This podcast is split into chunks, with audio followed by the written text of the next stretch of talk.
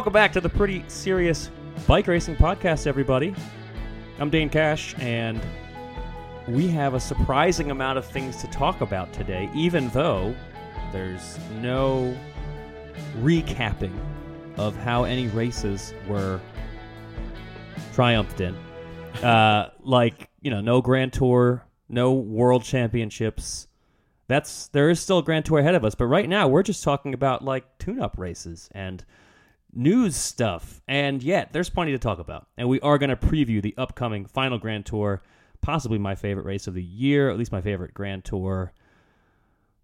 I can't wait to talk about it with my bike racing analyst extraordinaire co-host Cosmo Catalano. Cosmo, good to see you. Good to see you too, Dane. And joining us this week, Abby Mickey. Abby, you were in Scotland. Are you home now? Uh, I'm in Girona for the time being, so it's closer to home than Scotland. Yeah, okay. Least. Yeah. Uh, how you feeling? Good, yeah. Uh, pretty happy to be at least a couple hours away from home and almost home after a month on the road. Good, yeah, that's good. Well, we have all kinds of interesting things to talk about, but first, I'm excited to tell you, if you're listening to this podcast, that we are member funded, and you should go sign up to be one of those supporters of the Escape Collective if you haven't already. If you have, we're, well, we're very grateful. And actually, there's a, a few of you who are signed up to be lifetime members that we're going to give a shout out to right here.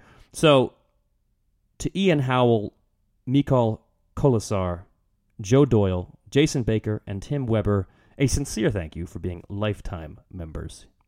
You are crucial to what we do here. And again, if you're not a member, you should go sign up. You should head over to escapecollective.com slash join. Join the very cool community we have over here at the Escape Collective.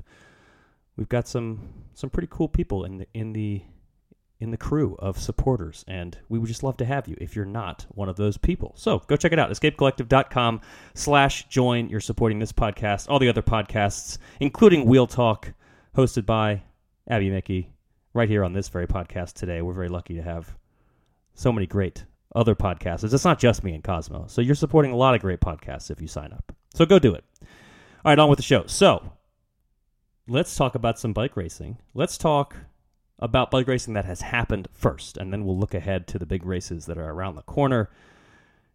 I'm very excited, Cosmo, that we are hosting the Pretty Serious Bike Racing Podcast, because I feel like for a very long time, I was just doing podcasts that weren't serious enough to talk about a race like the Bemer Cyclassics. Because you know Kaylee would, would just ignore this. He'd make fun of this race over on the placeholders. And he might in a few days. I don't know. I'll, I'll find out. D- despite its World Tour race status, the highest level of international It is World cycling. Tour race. I think that that's the thing. A lot of people wonder why. You know, why is a race like this World Tour? But you know what? I'm pretty serious about bike racing. We're all pretty serious about bike racing, so we can talk a little bit about the Bemer Cyclassics. We don't have yeah. to spend an hour on it. The race was raced seriously by serious people. It was. It really was. It was, it was actually a, very it was a entertaining solid show. Finale. Yeah. And so we're going to talk about it. We're going to talk about it. I got a lot of a lot of little things to talk about with this race. So if you haven't seen the race, go check it out. There is a full replay on G C N. Mads Pedersen won the race in a very interesting fashion. And let's start with that. I want to just broad point to start is that Mads Pedersen is is very strong right now. He just won the Tour of Denmark, which is a stage race. That's not really something he does a lot of. And then he won at the Bemer Cyclassics, formerly the Vattenfall, otherwise known as the Euro Eyes. They've had a lot of different H E W, I think, was one of the... Yeah. Which uh, we'll get to this in a bit, how I think that's kind of dumb. Anyway, Pedersen very strong right now. Pedersen's team very strong right now. And I do kind of wonder, can he do this next spring? Can he get this strong for the spring so that he can take on, you know, the Van der Poel, Van Aert, Pogačar juggernaut? Because that would be cool. He's been close. He's been very close. And obviously he's won a world title as well. But this is as strong as we've seen him, I think. Should we recap the race a little bit more broadly or no? Yeah, why don't you tell us about his six hundred meter sprint and yeah, why so, that happened? And yeah, uh, uh, pa- Pascal Ackermann of the U A E team was maybe one of the favorites going in, light favorite, mid favorite, session favorite. I don't know what you'd call it, um, but he dropped about twenty k to go, and so U A E just threw strong guys at the front of the race. Ended up with Brandon McNulty in a breakaway with Yves Lampaert and uh, Nils Pollitt, I think, very strong That's breakaway right. of three. Uh, we saw some of Pollitt's teammates kind of come to the front as a catch looked like it might happen on a narrow section of road and stop pedaling. Uh, so there, there are. This this trio is away inside a kilometer. Uh, McNulty tried to make a move, and behind that, you saw Mads Pedersen himself, no lead out, just busting out of the field, uh, probably around six or seven hundred meters to go, and he's kind of reeling in that trio as that trio is reeling in McNulty, and they kind of all come together around one hundred fifty meters, and you can see the rest of the bunch bearing down, extremely fast, punchy sprint at the end. Pedersen comes off of Lompart's wheel, looks back, throws his arms up, crosses the line like milliseconds before, uh, I think Danny Van Poppel shoots Van by. Poppel, yeah.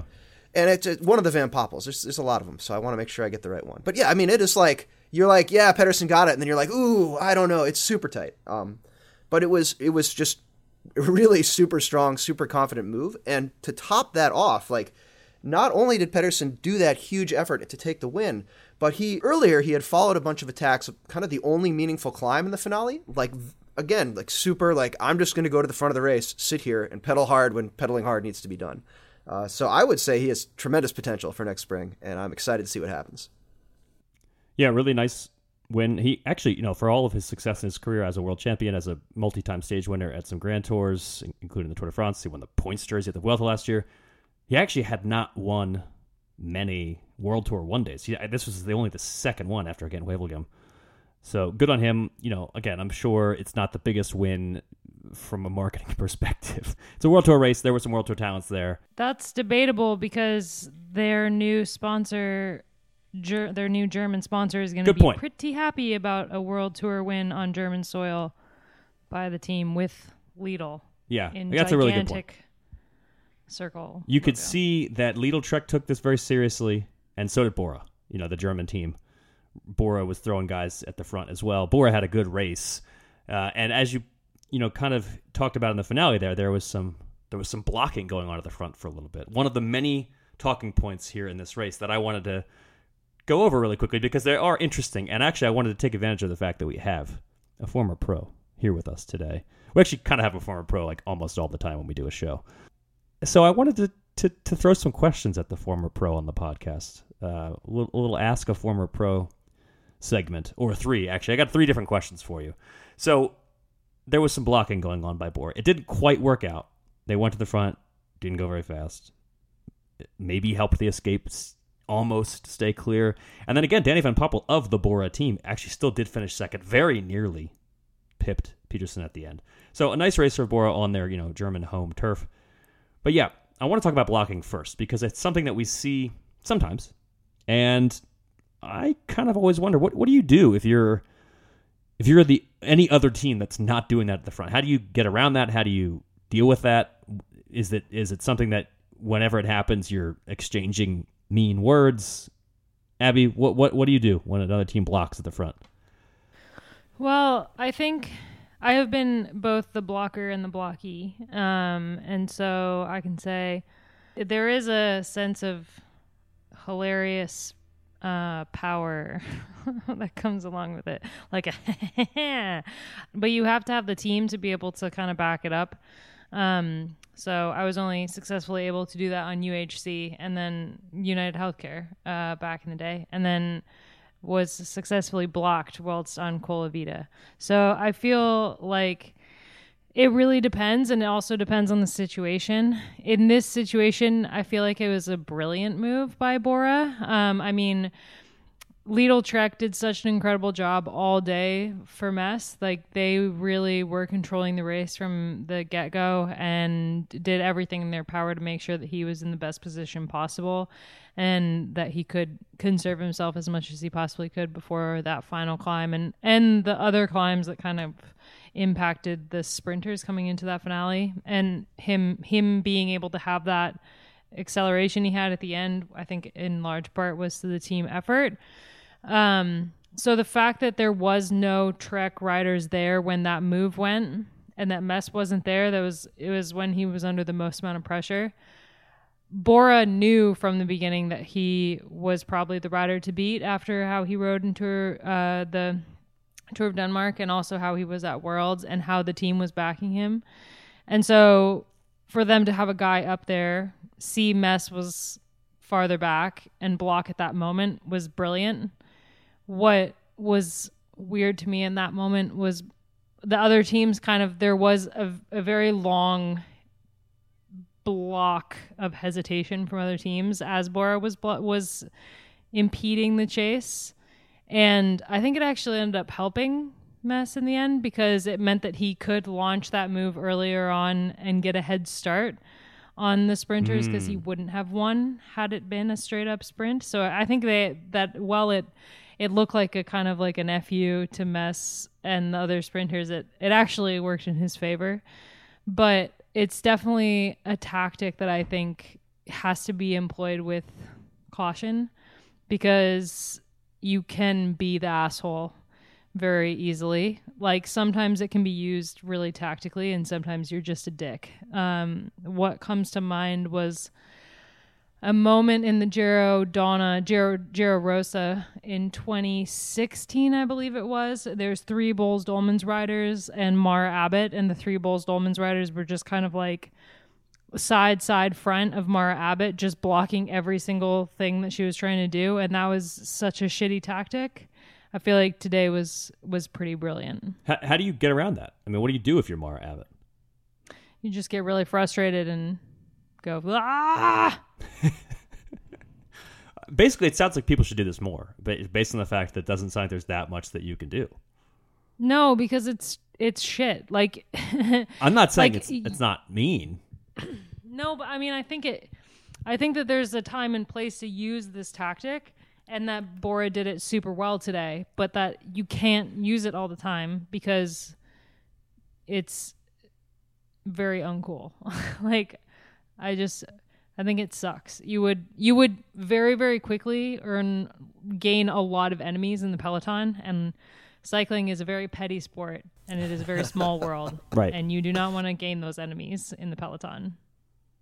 I was going to say that it is tricky to do as well as as it has been done in the cases we brought up here. Like, it's, especially today is a good example. Like, the reason Bora was able to block is because no one wanted to quite make the catch yet. And so you had kind of some soft pedaling, and this narrow section of road came up, and they were able, because the pace wasn't full on, kind of sneak around and get those bodies in there.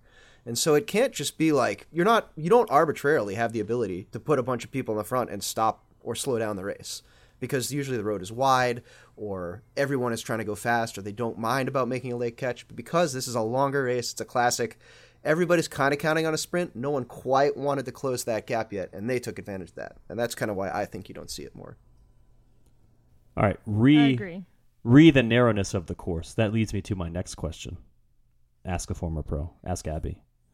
Dear Abby, the roads today, as as we're watching the race go into the finish, urban center. It's in Hamburg, which is a big city. And I'm just constantly seeing, you know, narrow streets, winding corner, winding roads, tight corners. Obviously, there's lots of intersections that they're going through, even though, you know, they're going to be blocked off. But it kind of made me wonder, how do the riders always know where to go? Because there are motos in front of them most of the time, and they follow those motos usually. That doesn't always lead them on the right road. It usually does. But if you're in the race, I mean, are, are you are you always just following the motos? Are you constantly looking around wondering, wait, did I miss a turn? It, it, to me, it felt like in this particular urban environment where there was where there were so many potential turns that could be made. I mean, if you're in the, out in the country, it's a different story. But it just seemed like this would be a confusing place, and yet the riders always know where to go. How, how does that happen? Well, in a city environment, a lot of the times the other ways to go are barriered off. So it would be quite painful to try to go a different direction than the way that the course goes. It depends how fast the race is going, but also when you go through a city, a lot of the time that's when radios really come into play, which is why I will always advocate for advocate for radio, radios to be in racing, because to me, I don't see them as a tactical tool, more as a safety tool. So radios are radios are huge when you're going through a city. Um, a lot of times the directors will just be coaching you through, like, where, if there's a roundabout coming up, if there's railroad tracks, if there's a bus blocking the road, something like that, then they're saying that on the radio constantly. So you always know what to expect.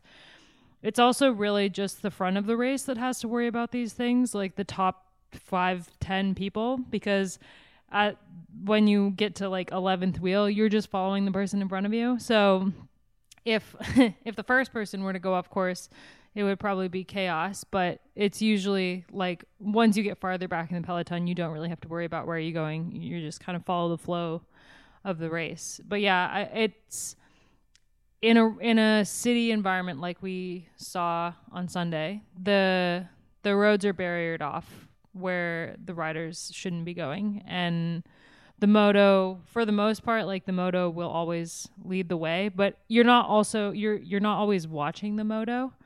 Um, the between the radio and the barriers, you that's what's telling you where to go. All right, I have one more question for you, Abby. Uh, cool.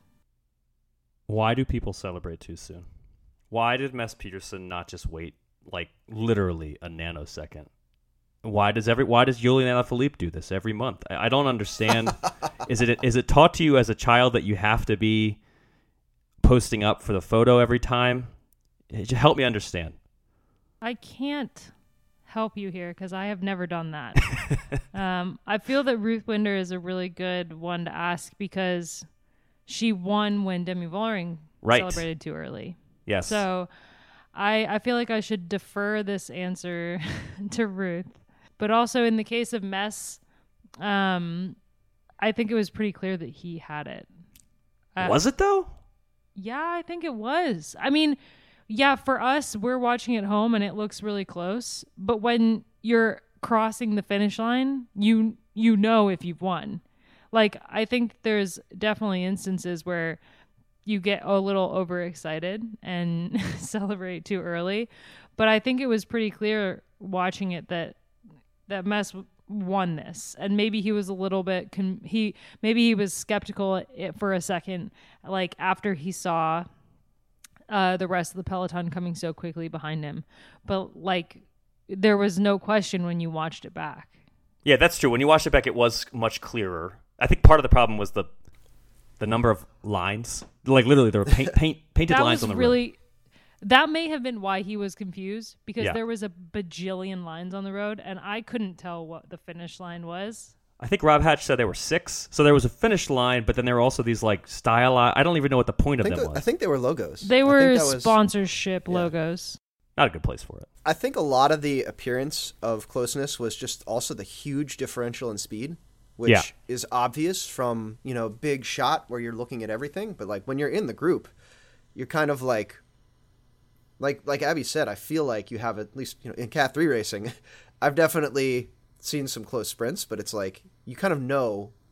I don't know, it's hard to describe. People do get caught on the line all the time, but I I'm almost certain Pedersen like looked down back behind his legs to see what the status of the group was in terms of catching him. Yeah, and I guess he's not a known, you know, repeat multi offender like Alaphilippe. He's not Alaphilippe, who yeah, just oh that Liège finish. It was just. It is. Although it didn't matter in the end because he did get relegated. But yes, anyway. But I mean, it was lost on so many levels. He lost it yeah. so many different times in, in this much. It's like, great race. Throw it out the window. Uh, uh, all right. Abby is uh, charging. She's position. plugging in her computer, which means now's a great time for me to talk about the extremely talented Toms Skujiņš, who after, yes, or after, yeah, this weekend when he finished in the top ten of the Tour of Denmark, I was already thinking, man, he looks so fast right now. And then he was a you know key supporter in a big Trek win, Lidl Trek win at the Bemer Cyclassics today. Tom's just really were very impressed. Um, Do you hype him up when I'm not on the podcast? Well, that's what I'm saying. You, you're not around to tell us, oh, uh, you know, you know, to, to, to tone it down. Where I can just hype him without any any concern for that. You know, we we yeah. you, you know, don't randomly cool? shout him out unless he does some cool stuff. But he does. That's a true. Lot of cool we, stuff, that's true. So. We we do shout him out when he does cool stuff. You know what's cool is that he's currently ranked forty-second in the world. That's really Whoa. cool, actually. Uh, U C I points? Yeah, U C I points. Man, good for Toms. Yeah. I wonder where he, let's check the you know the, the good old fashioned P C S rankings. Is just because I have that right in front of me. I always have you know when we're talking about people. I think he's sixtieth. Uh, he's up to forty-nine after this week. Square number. Yeah. So take that. Uh, man, look at all the big names below him in the rankings. Good on Toms. Yeah, it's pretty rad. Yeah, good on Toms, good on Lidl Trek, and just imagine they're going to have even more money now to go sign more big names, and uh, yeah, I would imagine that things are going to be looking up over there. Also, oh Taylor man, Gegenhardt. I mean, have you been keeping up with the constant stream of new riders coming into Lidl Trek for next year? Yeah, well, Gegenhardt's the big one. Yeah, it's very that's, exciting. That's going to be yeah, it's going to be cool to see what they can do in the G C department. All right, I feel like we have talked enough about the Bemer Cyclassics, unless my co-hosts have anything else to say. All right. That was the big World Tour race, quote-unquote, big World Tour race uh, over the weekend. The Vuelta a Burgos also happened in Spain, not a World Tour race on the men's side, but a big marker for a specific rider to have laid down before an even bigger race in Spain. I'm talking about Primoz Roglic. He took two stage wins and the overall title ahead of Alexander Vlasov and Adam Yates. Roglic looks really good ahead of the Vuelta a España, which is a race that he's won a few times, three to be exact. And we are going to talk all about the Vuelta in this podcast because it's coming up. But first, before we preview any of the races coming up, there's also the Tour of Scandinavia on the women's side.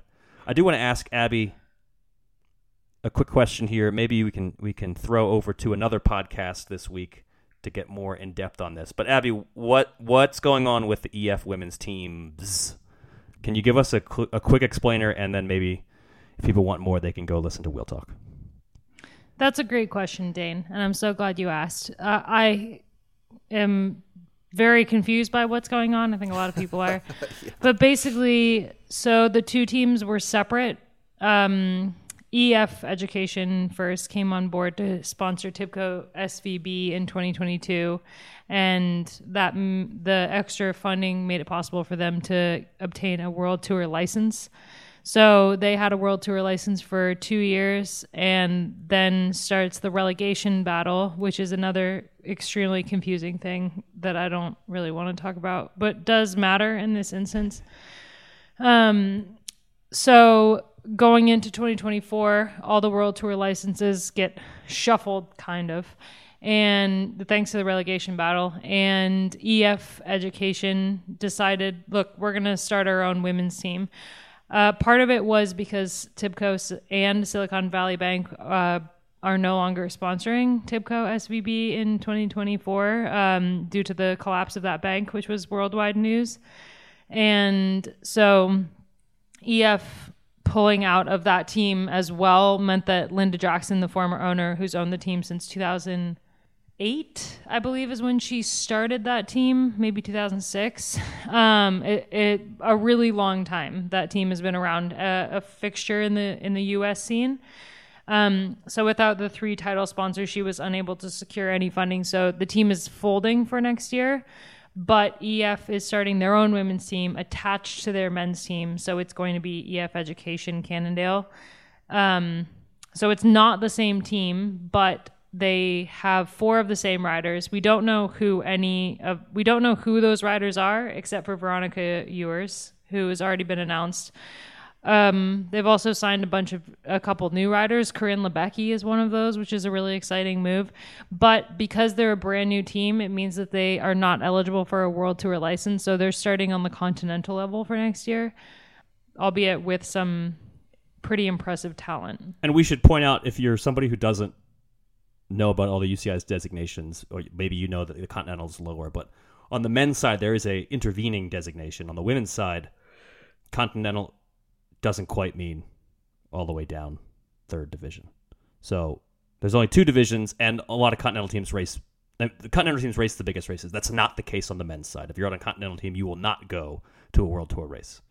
So it's different on the women's side. So they'll still be in plenty of big races next year, you would assume, particularly with Veronica Ewers and Corinne Lebecky on the team. You'd think, yeah. And I mean, it'll be interesting to see how the what team, what races the team does get into, but at the same time, there's a bunch of world team, world tour teams kind of merging slash not, uh, not really hacking it at the world tour level. So yeah, I think it'll, I think they'll get into all the big races. All right. The obvious question is, why is E F starting a new team and not just investing in the team that they already sponsored? If the answer is too complicated to say here, though, Abby, you could just tell us where else our listeners might go for that sort of information? Yeah, it's a great question. Um, and I will find out the answer, or at least try to come up with something interesting before the Wheel Talk podcast comes out. Aren't you recording that like tomorrow? Correct. All right. Well, no pressure. Okay. I have two people to fall back on, uh, Lauren Rowney and Gracie Elvin. They yeah, are helps. very much in the know. So that helps. Hopefully they can help me. All right. So there's that. Stay tuned for more. We, we've obviously got plenty of coverage of that over at escape collective dot com. And yeah, listen to Wheel Talk. All right, let's look ahead at the races coming up before we close things out. So the final Grand Tour of the year is coming up. It's one of my favorite races. I'm very excited about it. Uh, Cosmo, we've said this about seven times, although never on this specific podcast because you and I have done this in other places in the past. I think the Vuelta's start list is almost always better than the Giro's, and it deserves more love. I don't I don't like the fact that people write it off because they're tired of bike racing, because who gets tired of bike racing? It's, it's, it's after the, the Tour de France, maybe more than... Whatever. Bike racing is the best, and I want to see Primoz Roglic and Jonas Vingegaard and Remco Evenepoel doing battle. I'm going to get that opportunity at the upcoming Vuelta a España. So we're going to do a little course recon, a little, little recon of the start list. Not a full-on... Not a full forty minutes on the subject. We got other things to talk about today that, you know, we're gonna we we made time for. But just a little brief look at the route. I, I think in general, this route actually reminds me a lot of the Tour de France route, which had widely uh, spread out challenges. You don't have to wait till the third week to get the action in this race. There's going to be some action pretty early on at the Vuelta. That's actually relatively normal for the Vuelta, that they don't wait that long. But they have some serious climbs in the early goings. Uh, the first big G C day, that was actually on the first day, which will unfortunately, the the one blemish on what is otherwise a great race, uh, be a team time trial. So if you like oh. c- cool photos of time trial bikes, be, I'm sure you'll Come be very on. happy. Love a team time trial. Don't um, be that if way. If you like any team that's not like one of the top three teams having any chance at all in the race, you'll probably be unhappy like me. Anyway, team time trials start the race off. Third day of the race, there's already a super hard climb in Andorra. That's very exciting for all of the Andorra podcasters out there. uh, the race is going to go up to a climb at Aronsal, an eight percent finish after having done a hard Cat one climb in the run-up to it. That's on the third day, so I think we're going to see plenty of G C action right from the start. There's another really hard Category one climb on Stage six. Uh, the race takes this kind of interesting route. They, they start out in the eastern part of Spain, Catalonia area, Andorra. They head down south to Cartagena, and then they head north. Stage ten is a time trial, individual time trial, thankfully, uh, in Valladolid, in north central Spain, and then they make their way in a roundabout fashion towards the north of Spain, stopping at the Col du Tourmalet. You may have heard that climb. Another very hard day, and yeah, and then they finish with some very hard days. The Anglerou climb, which is maybe the maybe the hardest climb that is routinely done in World Tour racing. It's out of the Zoncolan, right? I mean, super, super, super hard climb. And then things will eventually close out with, well, first a really, really, really challenging day of, of a bunch of hills on stage twenty, and then a sprinter stage in Madrid. All told, like I said, challenges are spread out across the whole course, which is great. You don't have to wait till the third week, although the third week is hard as heck. Uh, there is a team time trial to start it off. Bummer. There is a individual time trial in the middle. I would think that Remco Evenepoel, Primoz Roglic, and Jonas Vingegaard are all going to like their chances on those days. Such a hater. Just because of your hatred of team time trials, your unfounded and slightly ridiculous hatred of team time trials, I will not be attending the first the stages in Andorra. Wow, just for that? Wow. Wow. It's got nothing to do with any other reasons. I mean, look, if you if you want Jumbo Visma to already have a massive lead after the first stage, great. That doesn't really entice me to be interested in this week of racing that would otherwise be very entertaining as they go through beautiful Catalonia. Hey, maybe it rains. I, I could, I guess. Yeah, sure. I mean... Then it's th- chaos. What, couldn't you just give it an individual time trial so that we get actually individuals doing their thing rather than relying on their massive budget? But then Remco has the lead, and nobody wants that. What? Remco's dad, my favorite media source over the past month, probably wants that. All right. Uh, eh. Let's talk about the favorites. I've already mentioned Remco and Roglic and Vingegaard. I think the big conversation here is, who is the actual leader? Jumbo said they're co-leaders. Nope. I've heard that before. And I think Roglic, it's been clear he wanted to race the Vuelta all year. Whereas Vingegaard was sort of, at least publicly, we didn't know until after the tour. So I put this question to the crowd, the crowd of two. Who do you think actually leads this team? Who is the better placed finisher at the end of this race? I think we I think we probably all agree that Jonas Vingegaard, at his best, is a better rider in the Grand Tours. Yeah, but Roglic is going to be fresh. That's what I'm wondering. I think the same. What is Vingegaard going to be tired from? He's had a month off. Like, yeah, but be... is he is he in form? You know? Oh my God! I, has it been a month since the tour? Jesus. Well, because you, you have the T D F F at the end, the Tour de France Femme after the That's true, original, which tour. He did not race. So yes, right. It feels like weird. It was. It uh, time doesn't make sense. I mean, I still think that it's that's an interesting amount of time in between races when it comes to form. That's like so hit or miss, and the fact that the third week is arguably the hardest week of the tour means that it favors Roglic over Vingegaard because he might be able to semi-maintain that form going into the Vuelta, but it'll be a really long time to hold it all the way through the whole thing, if, especially depending on how it's raced. I feel like Roglic has the advantage here. But I also think, like, does it matter? It's Jumbo Visma versus Remco. It doesn't matter which one. I don't know if it matters who of them is the leader. It might even be Sepp Kuss. For all we know, that guy's got to be tired A F at yeah. this point. My God. Okay, I have but, a couple responses yeah. to what you just said. I'm sure they're saying sure. it doesn't matter who the team leader is because that's what they're paid to say. But I want to know who the team leader is, first of all. Second of all, Sepp Kuss going into his third Grand Tour, what a beast. Adam Mountain Stage Adam Hansen is basically like yeah, his yeah, now. Exactly. And and third, the bookies favor Vingegaard right now, and I am one with you, Abby. I kind of think Roglic is the guy. I, I, I mean, yeah, I know that Vingegaard, if he really, really, really wanted to win this race, would just blow everybody away. But he just raced the Tour. I don't think this was his bigger target this year. Obviously, it wasn't. The Tour was. Cosmo, I, I am just I, I'm curious as why as to why you would bring both of these riders to a single Grand Tour uh, for, for for any reason. Um, Funsies? Hey, I mean, I, well, they, they won the tour that way. I just, I feel year. like, I feel like, uh, you know, both of them have sort of delivered this, thus far this season. Like, wouldn't this be a good opportunity to, to try and develop new talent? Or, you know, if, if one of them is super dialed and keyed in and ready to go and ready to win another Grand Tour, awesome.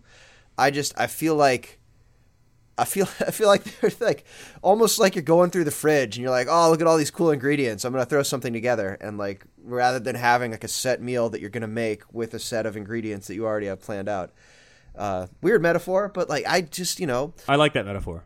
I always kind of wonder when I have, when, like when we have to wonder what the team's plan is, I have to wonder if they have a plan at all, or if it's just throw some bike, some cyclists into a race. I, I, I, I I think for for Vingegaard, it has a little bit to do with going into a Grand Tour without a lot of pressure and just being able to race his bike. I don't think that he's going to have as much mental pressure in the Vuelta as he would the Tour, and that that's one of the reasons that they have him going in. I also think that in terms of developing riders, that is... a Grand Tour is like no longer the place to do that, unfortunately, because of the way that um, bike racing is going these days. It's just getting harder and harder and faster and faster, and every single race means so much now that they're not going to send like a younger rider to be their G C leader at a race like the Vuelta. It's going to be the Tour of Denmark. Like, it's just not going to happen. If Sepp had not just done both of the Grand Tours in support of Roglic and Vingegaard, then maybe, maybe he would have had a little bit of like, okay, let's see what Sepp can do yeah. as a G C leader. But I, but I don't think Jumbo Visma is going to look at the team and be like, okay, we have two of the best Grand Tour riders of the current time on our team. Who else can we develop it into a G C leader? They don't need to. They already have two of the best. Uh, all right, taking on the Jumbo Visma, jug- Jumbo Visma juggernaut. As I said, Remco Evenepoel, some of the other names. Juan Ayuso is the really interesting one to me. He finished, what is he, third last year at this race. Uh, he was very good this summer, looked great at the Tour de Suisse. He's a great time trialist. This team in general knows how to win bike races. I mean, we know that about U A E. And he's got Jay Vine on the squad as well, uh, which another very talented, strong rider. He's got Marc Soler, the most entertaining domestique in the peloton. Will he help you? Will he not? Oh, man. That's so mean. It's true, but it's mean. It's true, but it's very true. We've seen it on video enough that I, you know, yeah. It's true. Uh, Joao Almeida also on that team. Enric Mas, Gary Thomas, a very interesting rider to watch. Richard Carpas, who has done quite well at the Vuelta in the past. Yeah. Do any of these riders have a chance against the Jumbo Visma juggernaut? Abby, you're shaking your head. Why not? As I said, like I really think it's just a Jumbo Visma versus Remco, and that like maybe another rider is going to be able to sneak into the red jersey, kind of like Jai Hindley at the Tour. But when it comes down to it, it's going to be Jumbo Visma and Remco at the end of the day. And I think like there's definitely some interesting riders, especially when you look at U A E. But I still don't think that teams are fielding the type of squad that could go up against the combination that is Roglic and Vingegaard. I just, I kind of hope things don't go as planned. I think this is a great start list. It's, it's Same. a top, top start list. You know, we're not like wondering who's going to do well. Like we know who the top names are, but I think uh, at least for the last week of the Giro, uh, the G C race was very entertaining because so much stuff went wrong and not according to plan through the first half of the uh, first two weeks of the event. Um, and, uh, you know, I, I sort of wouldn't mind seeing that here, but I think there are a lot of circumstances that the Giro had that the, the Vuelta is unlikely to have, uh, particularly around weather. Um, but I, I I am leaning towards Evenepoel again. I think, I think the, you know, this is sort of his big objective for the season, um, minus, you know, the other things that he won handily. Uh, but it's just, you know, this is his chance to do stuff at a Grand Tour. He kind of was robbed of that at the Giro and was never scheduled to do it at the Tour. Uh, so I would expect him to maybe, I hate the phrase, but want it more uh, than Roglic and, and Vingegaard and just the Jumbo team in general that's had a really good season, except for the Spring Classics where they were good until they weren't, as Dane has pointed out many times. Uh, wanting it more. That's some sports talk radio right there. I like well, it. you know, it. I think it actually, you know, it, it, Remco has had, by any standard, an amazing season. He is the world time trial champion. He made everyone else look like children at Liège, but the expectations on him are so high that it will almost be a disappointment if he doesn't win this. So the problem with Remco is that he's not super tactically savvy. So I feel like up against like a two-pronged team like Jumbo, like he's gonna have a really hard time, especially if they, unfortunately for Dane, have like a foot up already when it comes to the T T T. All they have to do is just outsmart him on all the other stages, which is not going to be that hard for them. Oof! Shots fired, no Abby. It's, it's, it's something they like doing and have done successfully in the past. So. Yeah, exactly. That's what I mean. I'm. It's not. I'm not dissing Remco. I'm just saying that they're very good at it. Aren't you though? A little bit. Yes. A little bit. Yeah. All right. Yeah. I like Roglic. Abby, do you like Roglic for Jumbo? Yeah, I like Roglic for Jumbo. All right. I also think I do think Ayuso is the rider. I think he's he's the potential spoiler here. I mean, that's not like a big out of nowhere thing. He was third last year, but I think he's a very talented young rider. Someone to watch, and someone that I think Spanish fans can get behind, uh, and also impeccable English. Spent a lot of time living in the U S, so I love hearing him in interviews. Uh, yeah, all right, lots to look forward to with the Vuelta. We'll have plenty more Vuelta coverage, obviously, over at escape collective dot com. Last thing on the docket today. I don't get to talk about Froome. You want to talk about Froome? Who? I was I was just going to say that it's you know, the Vuelta used to be the weird race that people who weren't ever going to win the Tour won. You know, you got your Zulas and your Jalabers and your Sean Kellys, all former Vuelta winners. And then for some reason, Chris Froome kept coming back to the Vuelta uh, with relatively limited success year after year after. He's out here winning the Tour de France handily, like making him kind of disliked, and yet he would show up at the Vuelta and try really hard to win it, and only managed to pull it off once after winning a Tour de France. Uh, Technically, he, he, won, one of his, he won it twice, but the first time was before he won the Tour. Yeah, that was his big like breakout. But I'm saying after yeah. he became Chris Froome as we knew him, he That's right. kept coming back and only managed to win it once. Well, I think he was uh, tired from the Tour. A great example of how this race has a great start list always. Yeah, and very good racing. Like, it was great to watch him fight and not be super invincible. Um, and yeah, I was, think maybe yeah, the I agree. the start list we have now is sort of a legacy of that. That's all I want to say. I agree. Thanks, Chris Froome, for that legacy. All right. That's the Vuelta. Let's look ahead to the other race, big, the other big race. There's one other one I'm going to spend about five seconds on. Abby, let's talk Tour of Scandinavia, though. What's oh, what, oh. what's coming up at the Tour of Scandinavia? Tour of Scandinavia starts on the twenty-third of August in Norway. Uh, there's three stages in Norway, two stages in Denmark. The first stage is a road race with a couple little poppy climbs at the end, but is most likely going to be like a sprint. It looks it looks like the second stage is the first of the G C stages with the the climb that has been in the Tour of Scandinavia slash the Tour of Norway for a couple years.